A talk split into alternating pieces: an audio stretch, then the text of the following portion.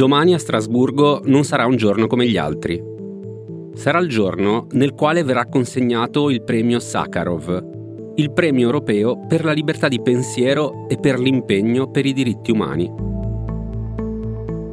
Il premio, intitolato al dissidente russo Andrei Sakharov, è il più importante tra quelli europei ed è considerato una specie di piccolo Nobel per la pace è il veicolo con il quale l'Unione Europea non solo elogia chi ha portato avanti, anche a prezzo della vita, i valori europei e il rispetto dei diritti umani, ma è anche un'attestazione di appoggio alle cause che l'Unione Europea sente più vicina a sé e ai propri valori.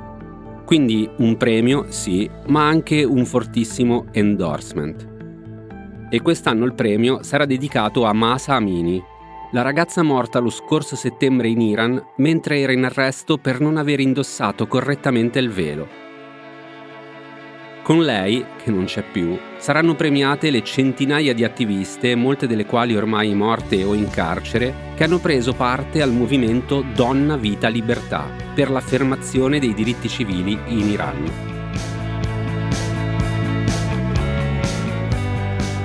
Sono Simone Pieranni e questo è Coffee News, un podcast di Cora Media promosso da Allianz.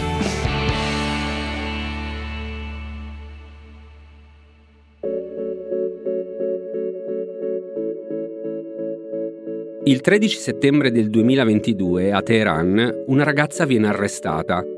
Il suo nome è Masa Amini, anche se tutti la chiamano Gina, il suo nome è curdo. La ragazza era in visita nella capitale dove da lì a poco avrebbe iniziato l'università. Masa Amini stava camminando per la strada con il fratello Kiaresh quando due guardie della polizia morale l'hanno fermata. A loro dire non stava indossando il velo nel modo corretto.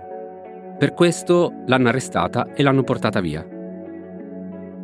Al fratello, che assisteva a sgomento alla scena, è stato detto che la ragazza sarebbe stata trattenuta per un'ora, giusto il tempo di farle un corso su come indossare il velo in modo conforme alla legge islamica e poi sarebbe stata liberata. Tre giorni dopo, mentre era ancora in custodia, Masa Amini è stata dichiarata morta.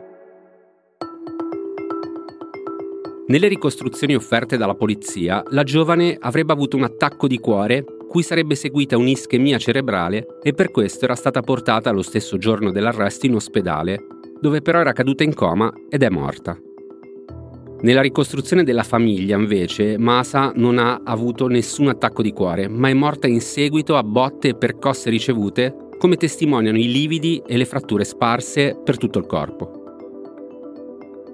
La sua morte ha avuto un eco enorme in Iran, un paese che pure è abituato alla dittatura e alla repressione della polizia morale. L'eco era dovuta in buona parte al fatto che Amini non era un soggetto politicamente attivo, non era una piantagrane, non si era mai occupata di politica e anzi veniva descritta come timida e introversa. Eppure, tanto Amini si era tenuta lontana dalla politica in vita, quanto la sua morte è diventata una questione profondamente politica nelle settimane successive. Le proteste, animate da giovani donne iraniane ma non solo, si sono diffuse in tutto il paese e sono durate per settimane, mettendo il governo autoritario dell'Iran in difficoltà per la prima volta dopo decenni. Così tanto che, per garantirsi la sopravvivenza, il regime ha dato il via a una durissima repressione, costata in appena due mesi circa 400 vittime e almeno 19.000 arresti.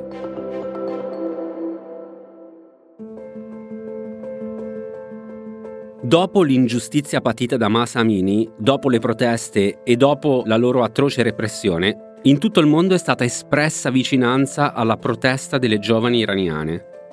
Ma questo appoggio non si è limitato solo a generici attestati di solidarietà, è andato oltre. La comunità internazionale si è spesa molto. Pochi mesi fa il premio Nobel per la pace, ad esempio, è stato assegnato all'attivista iraniana Narges Mohammadi, attualmente in carcere dove risulta essere detenuta in condizioni terribili, priva di cure mediche e sottoposta a tortura.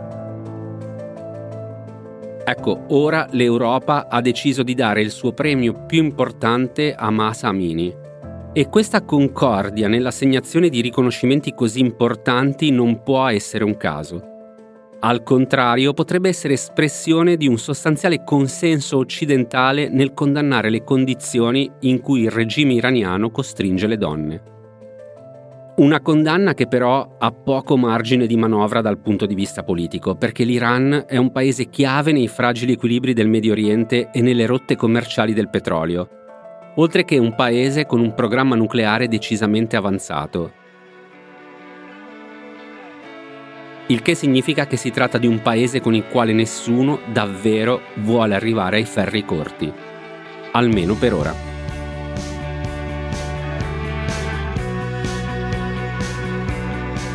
Coffee News è un podcast di Cora News prodotto da Cora Media e promosso da Allianz.